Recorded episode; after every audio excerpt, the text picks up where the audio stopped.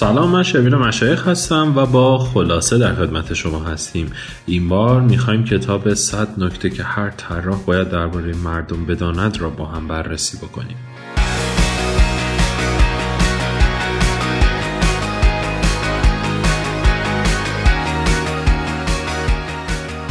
چکیده. کتاب 100 نکته ای که هر طراح باید در مورد مردم بدونه در سال 2011 منتشر شد که به عنوان یک راهنمای ضروری باید توسط هر طراح خونده بشه. با ترکیب کردن تحقیقات و مثالهای واقعی این کتاب شما می‌تونید با مخاطباتون بیشتر آشنا بشین و روش تصمیم گیری اونها همچنین اینکه حافظه اونها چجوری کار می‌کنن رو بیشتر بدونید تا طراحی بهتری داشته باشید. چه کسی باید این خلاصه رو بخونه؟ مدیران محصولات و توسعه دهندگان محصول، طراحان و دانشجویان روانشناسی، مصرف کنندگانی که می‌خواهند آگاهی خودشان را افزایش بدن. چه کسی این کتاب را نوشته؟ سوزان واینشنک یک روانشناس رفتاریه که برای سی سال گذشته تخصص خودش رو برای طراحی و ساخت تجربه کاربری استفاده کرده. او همچنین یک بلاگ معروف به اسم What Makes Them Click.net را دارد و این کتاب دومین کتاب اوست. خلاصه اول ببینید چه چیزی طراحان بزرگ را بزرگ می کند. چه چیزی به ذهن شما می‌رسه وقتی درباره طراح بزرگ فکر کنید؟ احتمالا یه اتفاق جذاب ذهن شما رو به خودش مشغول می‌کنه و باعث میشه که ذهن شما روی اون قرار بگیره. مهم نیست که موبایل آیفون باشه یا یه صندلی معروف یا طراحی خیلی خوب. هیچ وقت اشتباه گرفته نمیشن این طراحی ها و همیشه هم به یاد میمونن حالا شما چجوری می‌تونید طراحیهایی رو بیاموزید که فوقالعاده باشن و به یاد بمونن؟ خب شما باید با این شروع کنید که یک شی چگونه پاسخگوی نیازمندی های ماست و باید یاد بگیرید که انسان ها چجوری فکر می‌کنن. در این خلاصه شما یاد می‌گیرید که بینایی شما چجوری کار می‌کنه چرا ما بعضی چیزها رو به یاد میاریم و بقیه توابع ذهنی شما چجوری کار می‌کنن. مواردی که یک طراح چه مشتاق به موفق شدن باشه چه نه بعد اونها رو بدونه. خلاصه دوم. برای اینکه دنیا را بشناسید انسانها از بینایی مرکزی و پیرامونی خودشون استفاده می‌کنن و به دنبال الگوهای دیداری هستند. فرض کنید دارید یک مقاله رو می‌خونید و در همون زمان در گوشه تصویر یک تبلیغ در حال چشمک زدن هستش. چرا اینقدر برای ما سخته که بیونایی پیرامونی خودمون رو که در حالت چشمک زدن هستش رو فراموش بکنیم و روی محصول اصلی که همون مطلبی بود که داریم می‌خونیم دقت بکنیم؟ راستش رو بخواهید برای اون یک دلیل آناتومی وجود داره. وقتی ما در زندگی خودمون حرکت می‌کنیم برای پیدا کردن راهمون بیشتر از بینایی پیرامونی خودمون استفاده می‌کنیم تا بینایی مرکزیمون. وقتی ما مستقیم به چیزی نگاه می‌کنیم برای تمرکز کردن و شناسایی جزئیاتش هستش و بینایی پیرامونی ما به ما کمک می‌کنه که چیزی که در اطراف اون وجود داره رو ببینیم تمام اشیا، حرکت ها، رنگ هایی که ما به صورت مستقیم به اونها نگاه نمی کنیم همه اونها بینایی های پیرامونی ما رو تشکیل میده. محققان در دانشگاه کانزاس به نتیجه رسیدن که ما بیش از هر چیزی از بینایی پیرامونی خودمون استفاده می‌کنیم تا درباره صحنه که هستش اطلاعات بیشتری رو کسب بکنیم. به همین دلیل هستش که تبلیغات و مدل چینش اونها این فرصت رو به ما میده تا از بینایی پیرامونمون استفاده بکنیم و اونها رو ببینیم. در حالی که دقت اصلیمون روی مطلب هستش و داریم اون متن رو می‌خونیم. دلیل استفاده از دید پیرامونی ما یک دلیل تکامل یافته است. برای اینکه ما زنده بمونیم اجداد ما باید نسبت به اطراف خودشون بسیار هوشیار می بودن و بینایی پیرامونی اونها باید بهشون کمک می‌کرد که کارهای اصلی خودشون رو انجام بدن در حالی که حواسشون به اطراف خودشون هم باشه. حتی زمانی که سلاحهای خودشون رو تیز می‌کردن یا غذاهاشون رو درست می‌کردن کماکان همیشه حواسشون به اطرافشون بودش که ناگهان یه وقت ببری بهشون حمله نکنه. بینایی مرکزی ما متفاوت کار می‌کنه. انگامی که ما مستقیم به یه شیء نگاه می‌کنیم به دنبال الگوهایی میگردیم. الگوهایی که به ما کمک بکنه که تمام اطلاعاتی که توسط حواس ما به دست میاد رو فیلتر بکنه حتی اگه یک الگوی مشخص وجود نداشته باشه مغز و چشم ما با هم همکاری می‌کنن تا اونها رو بسازن. شکلهای پایه مثل دایره و مستطیل رو شما در تمام اشیاء اطراف خودتون می‌تونید پیدا بکنید تا توسط اونها بتونید حدس بزنین که اون شیء مقابلتون چه چیزی هستش. کمی جلوتر ما با هم بررسی می‌کنیم که چطور همین روش شناسایی الگوها به ما کمک می‌کنن که چگونه فکر کنیم و اطلاعات رو پردازش بکنیم. خلاصه سوم برای اینکه بتوانید محصول بهتری بسازید نیاز است که اطلاعات رو به قسمت‌های کوچیک تقسیم بکنید و بیشتر درباره ساختار حافظه بدونید. در هر لحظه ناخودآگاه ما با حدود چهر میلیارد تیکه اطلاعات سر کار داره اما فقط چهل درصد از اونها به خداگاه ما منتقل میشه. پس سوال مهم این هستش که چه چیزی باعث میشه که اطلاعاتی برای ما جذاب باشه و به خداگاه ما بیادش؟ ذهن شما فقط می‌تونه اطلاعات خورد شده را پردازش بکنه. بنابراین هر وقت اطلاعاتی رو به افراد می‌دهید این رو مد نظر داشته باشید که میزان اونها زیاد نباشه. می‌خواهد در پرزنتیشن باشه یا در تبلیغات. خب این سوال پیش میاد که این اطلاعات چه میزان باید باشه؟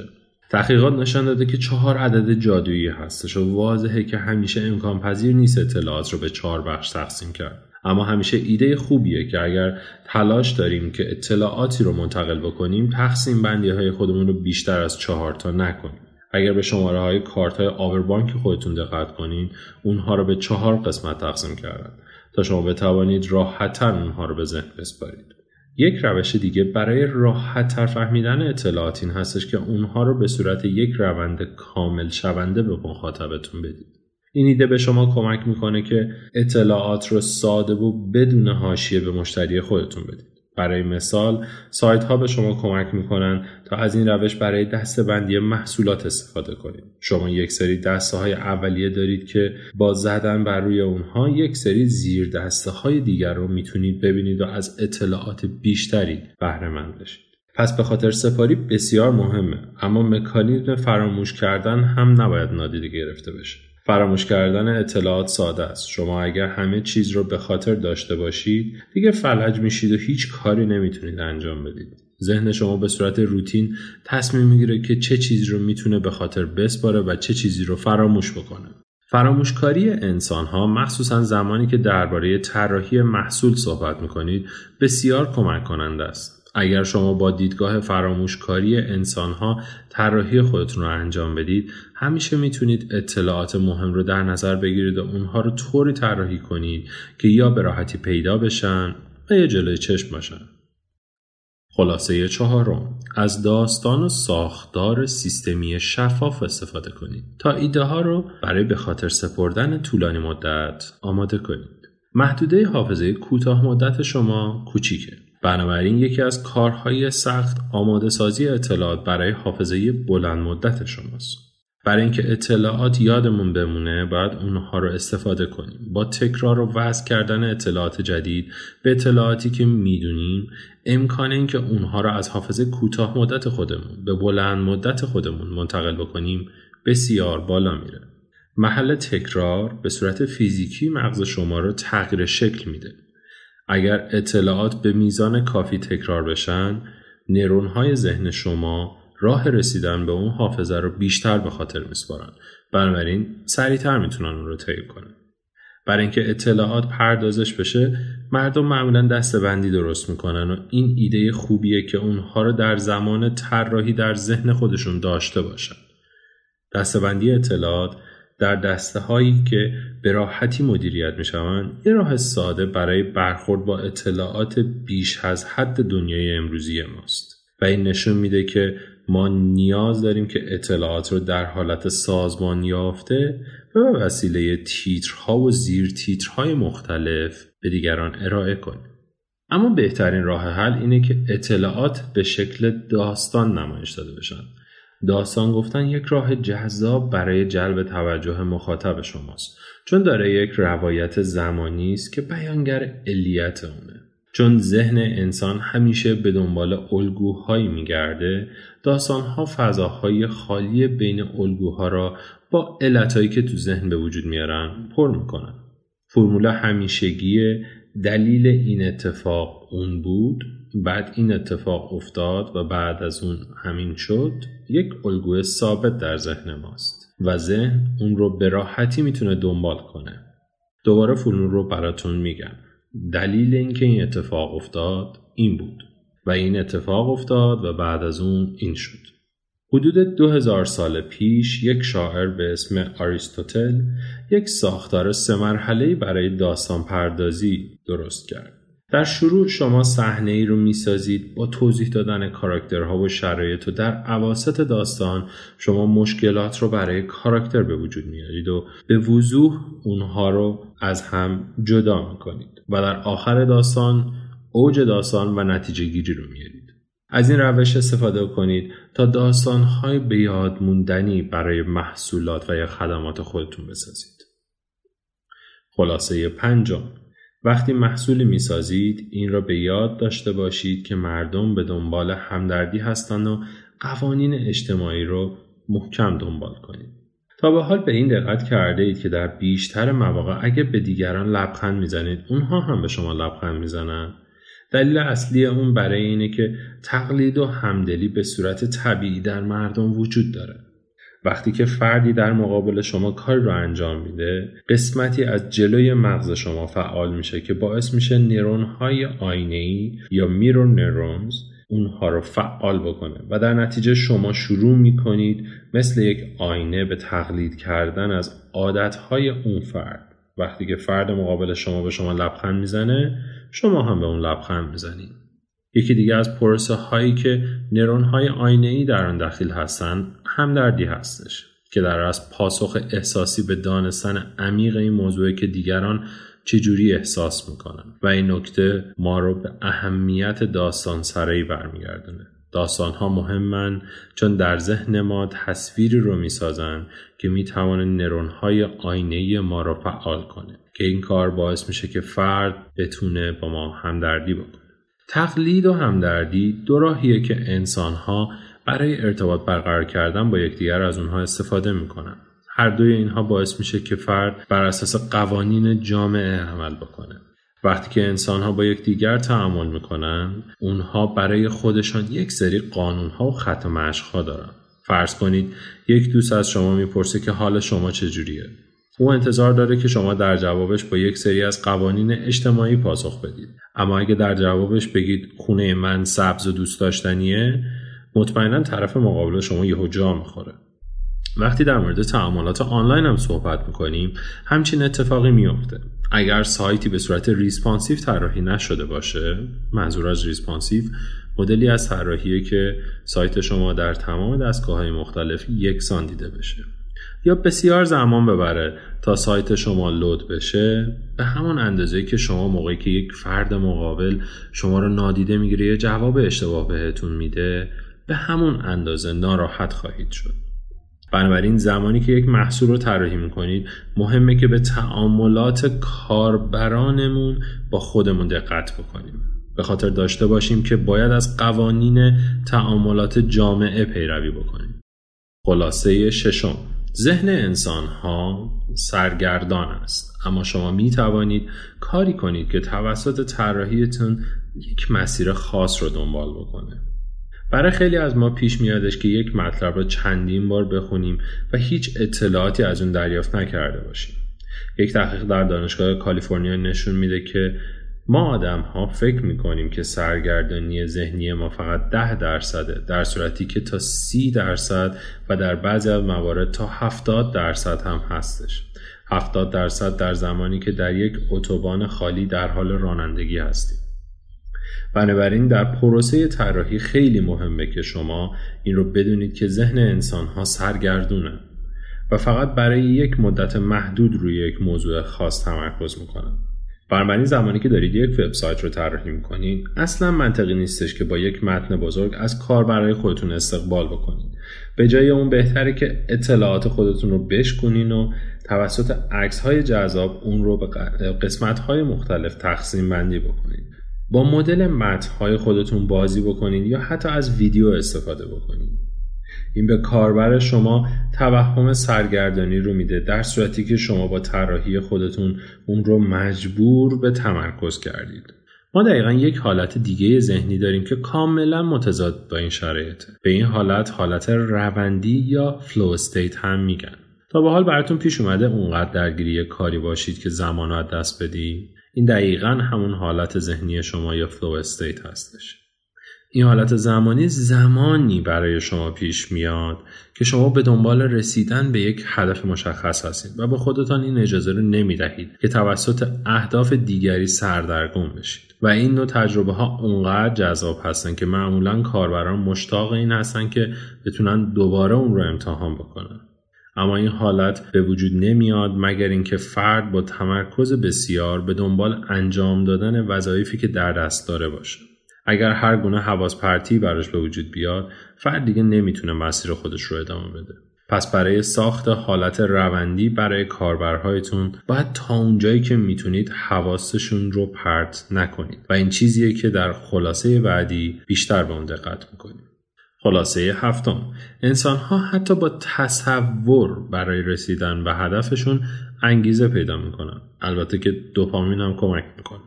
خیلی از ما وقتی که یک notification از یکی از شبکه اجتماعی داریم خوشحال میشیم. یا حتی وقتی که یک ایمیل به دست ما می‌رسه و این خوشحالی به وسیله دوپامین به وجود میاد. یک هورمون که بخش لذت مغز ما را کنترل می‌کنه و باعث میشه که ما خوشحال بشیم. اگر شما می‌خواهید که مردم در حالت روندی خودشون باشن هنگامی که از محصولاتتون استفاده می‌کنن باید به صورت مداوم به اونها بازخورد بدید. و این درباره محصولات دیجیتال بیشتر صدق می‌کنه. مهمه که اونها پیغام های رو مبنی بر روند فعالیت های خودشون دریافت بکنن. در اصل این همان اتفاق مشابهی است که در شبکه اجتماعی میفته اون notification قرمز باعث میشه که دوپامین در شما ترشح بکنه و به دست آوردن بیشتر اون عاملیه که ما رو وادار می‌کنه به ادامه دادن استفاده از اون شبکه اجتماعی. این دسترسی سریع به لذته که شبکه اجتماعی رو انقدر اعتیاد آور می‌کنه. یک منبع الهام بزرگ دیگه برای انسان ها اینه که بدونن پایان کار نزدیکه. فرض کنید شما از کافی شاپ خودتون یک کارت دریافت می‌کنید که با هر خرید یک مهر روی اون می‌خوره و با اتمام کارت شما یک قهوه مجانی دریافت می‌کنید. حالا فرض کنید شما می‌تونید بین دو تا کارت امتحان کنید. یکی از اونها 10 تا جای خالی مهر داره و دیگری کارتی هستش که 12 تا جای خالی داره. اما دو تا از اونها مهر خورده. هر دوی اونها شما رو موظف می‌کنه که ده بار قهوه خرید بکنید. اما کارتی که دو تای از اونها مهر خورده به شما امید بیشتری میده که قهوه های مجانی خودتون توی راه و سریعتر می‌تونید بهش برسید. به این حالت اثر سایه روشن هدف میگن یا گو gradient effect انسان ها عادت دارن که رفتارهای خودشون رو عادتهای خودشون رو زمانی که می‌بینن دارن به یک هدفی نزدیک میشن شتاب میدن. بنابراین وقتی دو مهر به صورت پیشورد برای کارتی خورده باشه شما احساس می‌کنید که در رسیدن به هدف خودتون نزدیکتر هستید. همانطوری که در این سناریو دیدید انسانها انگیزه بیشتری دارند وقتی به خط پایان نزدیک میشن. حتی اگه خط پایان یک توهم باشه. خلاصه هشتم. مردم فکر می‌کنن که در تصمیم گیری خودشان کنترل دارن در صورتی که اکثر اونها به صورت ناخودآگاه اتفاق میفته فرض کنید بعد از اینکه غذای خودتون رو در رستوران میل کرده اید نشسته اید و به لیست دسرها خیره شدین. بعد از چند دقیقه خوندن متوجه میشین که هنوز نصفی از اونها رو ندیدین و سر همین گزینه هم که خوندید کلی گیت شدید برای خیلی ها این میزان انتخاب یه بهش محسوب میشه. اما واقعا این درسته؟ خب ما دو راه برای نگاه کردن به این موضوع داریم. از یک طرف داشتن انتخاب زیاد باعث میشه که چیزی که شما واقعا می‌خواهید رو نتونید انتخاب بکنید. وقتی انسان ها با این همه گزینه روبرو میشن دچار سردرگمی میشن. و آخر کار به این نتیجه می‌رسن که به صورت رندوم چیزی رو انتخاب بکنن که بد نیست. از طرف دیگر انسان ها دوست دارن که انتخاب داشته باشند. برای خیلی از انسان ها داشتن انتخاب بیشتر به معنای کنترل بیشتره و برای انسان ها کنترل چیز جذابیه. چون اگه کنترل بیشتری نسبت به محیط خودشون داشته باشن امکان زنده موندن اونها بسیار بالاتر میره. پس انگامی که طراحی انجام می‌دید باید هر دوی این دو مورد رو در نظر داشته باشید. بهترین راه حل این استش که برای انسانها توهم داشتن راه حل های فراوان رو خلق بکنید با این کار انسان ها فکر می‌کنن که خودشان دارن انتخاب می‌کنن اما در آخر روز خروجی اون چیزی هستش که شما می‌خواهید فرض کنید شما دارید یک گوشی آیفون می‌خرید و شما امکان انتخاب بین مشکی، طلایی و نقره ای رو دارید. اما در آخر روز شما دارید یکی از محصولات اپل رو خریداری می‌کنید. پس واقعا رنگ سیاد مهم نیست. به زبان دیگر اگر شما صاحب اون رستوران بودید به نفع شما بود که یک نوع دسر داشته باشید. با گزینه های بیشتر مثلا بستنی با طعم های مختلف مثل شکلات وانیلیا توت فرنگی. طراحی پیچیده است. به تمرین شدید نیاز داره و در هنگام انجام دادنش باید خیلی های مختلف رو در نظر بگیرید. اما اگر نکاتی که در این خلاصه گفته شدش رو در ذهن خودتون داشته باشید کار شما توی پروسه طراحی بسیار راحت تر خواهد بود و تاثیر بیشتری هم خواهید داشت و در آخر روز برای شما جذابیت بیشتری هم داره. آخرین خلاصه. پیغام اصلی کتاب. وقتی که طراحی می‌کنید این بسیار مهم است که مد نظر داشته باشید که ذهن انسان ها چجوری کار می‌کنن. از دیدن تا مکانیزم حافظه و تصمیماتی که به صورت ناخودآگاه می‌گیرید و در اصل روانشناسی انسان ها چیزی هستش که باعث میشه شما یک محصول موفق بسازید طراحی شما باید نسبت به مخاطب خاصی شخصی سازی بشه و با آنها به درستی ارتباط برقرار کنه توصیه عملی غیر قابل پیش بینی بودن رو در طراحی خودتون مد نظر داشته باشید. غیر قابل پیش بینی بودن باعث میشه ترشح دوپامین در شما بیشتر بشه که کمک می‌کنه انسان ها به فعالیت هایی بپردازن که این ماده رو باز هم بیشتر ترشح کنه. این همان دلیلیه که اپلیکیشن هایی مثل توییتر، اینستاگرام اینقدر اعتیاد آورن. بنابراین بسیار مهمه که عوامل شگفتی آوری رو به طراحی خودتون اضافه بکنید. مثل یک صدای خاص یا یک عملیات خاص که باعث بشه کاربر شما دوباره برگرده و بخواد که از اون سیستم استفاده بکنه.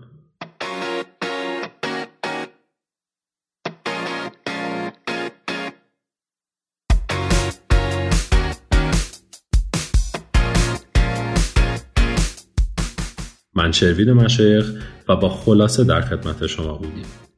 شما می‌تونید در تمام شبکه های اجتماعی با شروین مشایخ با من در تماس باشید و ایمیل من هم sherwin.mashayekh.gmail.com هستش. امیدوارم که روز فوق العاده خوبی داشته باشید. خداحافظ.